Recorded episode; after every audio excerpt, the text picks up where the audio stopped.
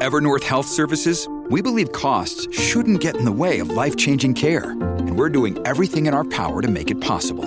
Behavioral health solutions that also keep your projections at their best? It's possible. Pharmacy benefits that benefit your bottom line? It's possible. Complex specialty care that cares about your ROI? It's possible. Because we're already doing it. All while saving businesses billions. That's Wonder made possible. Learn more at evernorth.com/wonder. Building wealth used to be a lot more straightforward. Get a good job, buy a house, and boom, you were on your way. But things are so much more complicated today. I'm Roger Cheng, and this is your Daily Charge. Joining me to discuss this topic and our new CNET series, Power Money Moves, is editor at large Farnoosh Torabi. Welcome, Farnoosh. Hi, Roger. Thanks for having me. So let's talk about building wealth because your story is the lead off of this package. It has a nice anecdote of a woman who sort of followed that conventional path of building wealth. But tell me what happened there. Sure. So we start the story with Janice Torres Rodriguez, who is currently a, a big le- financial voice leader, uh, helping a lot of people with their financial challenges. But uh, of course, like a lot of experts, she started with her own challenges.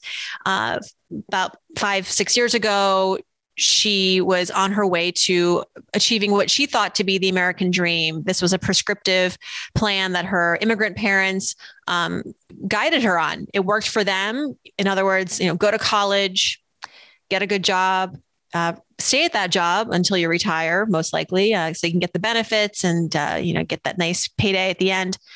Um, buy house. And so she was doing all that. She had checked off all those things on her list, but then she arrived into her early 30s with a lot of debt, as you can imagine, not just from her student loans, but from the home that she had purchased.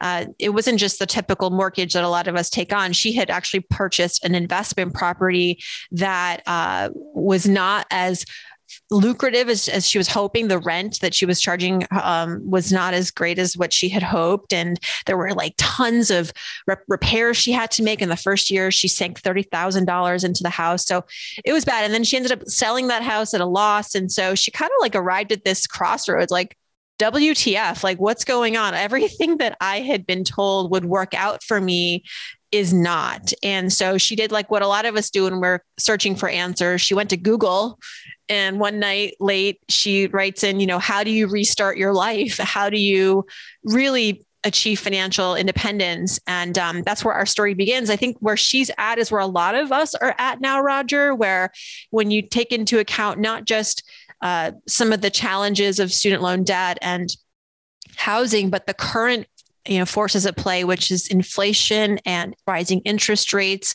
Uh, we're coming out of the pandemic where many women and including um, single moms have yet to regain uh, economic power. They're still looking for jobs.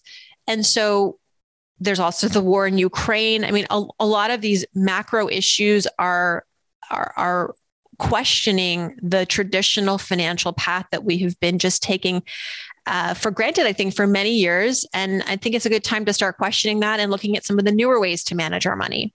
Yeah, and that really brings us to the Power Money Moves package, this new series of stories that sort of address this. Uh, talk a little bit about this series and, and what we're trying to achieve at CNET.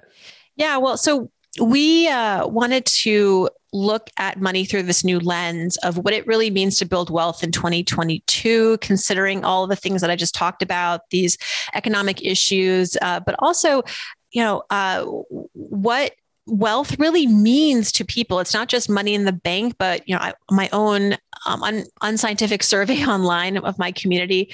A lot of people were talking about wealth in terms of things like financial well-being health physical well-being mental health uh, valuing your time just as much as your money. And i think we wanted to look at the entire financial landscape from real estate to cryptocurrency to investing to credit cards and how to make smart money moves at this intersection of change and understanding that people want different things these days. We we are the the calculus for wealth roger is has been changing and it's it's only always going to be changing and evolving so we felt like it was a good time to explore this issue of money from all these different angles and so whether it's you know you're looking for to buy a house right now and you're competing with 20 other people, interest rates are going up. You know, we went behind the scenes with an actual real estate uh, agent to get the behind the scenes tips and tricks for how to win a bid.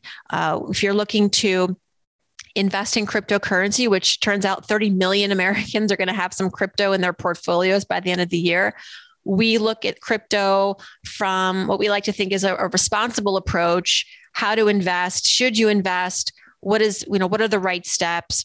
Also, uh, you know, we look at billionaires like Elon Musk and uh, and Jeff Bezos and how they're redefining how everybody else defines wealth. And so lots of, you know, the whole gamut. We hope uh, we have something coming out, you know, pretty much every day for a while. And we're excited. I think it's a, it's a great time. It's April, which is financial literacy month too. Uh, which was just a coincidence, but I think uh, important to uh, recognize.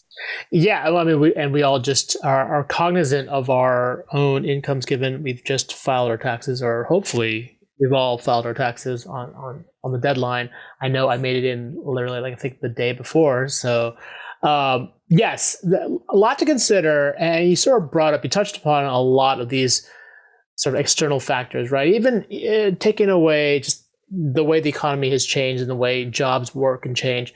Like you've got the pandemic, you've got the war in Ukraine, you've got crazy inflation, energy prices going up.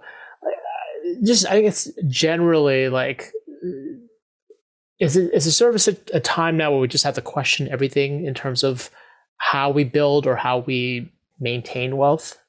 Well, it's always a good time to revisit your financial plan when life changes. And I think we could all agree that life's changing. Um, some things feel out of our control. So, what can we control? And that's really where I think we try to be in service to the reader in our in our Power Money Moves package. It's like you can't control inflation, you can't control uh, politics, and uh, you know uh, global pandemics, but can you make healthy decisions when it comes to how you spend, save, earn, invest? We think so. And we wanted to bring some of the new practices that are being experimented with right now, but also not throwing the baby out with the bathwater. Like there are a lot of good ways to manage your money that have been tried and true for generations. And we don't want to forget that. We want to leverage all of that too. So it's really a combination of what has been working, but also let's give a nod to maybe some of the newer trends and, and not be afraid of that.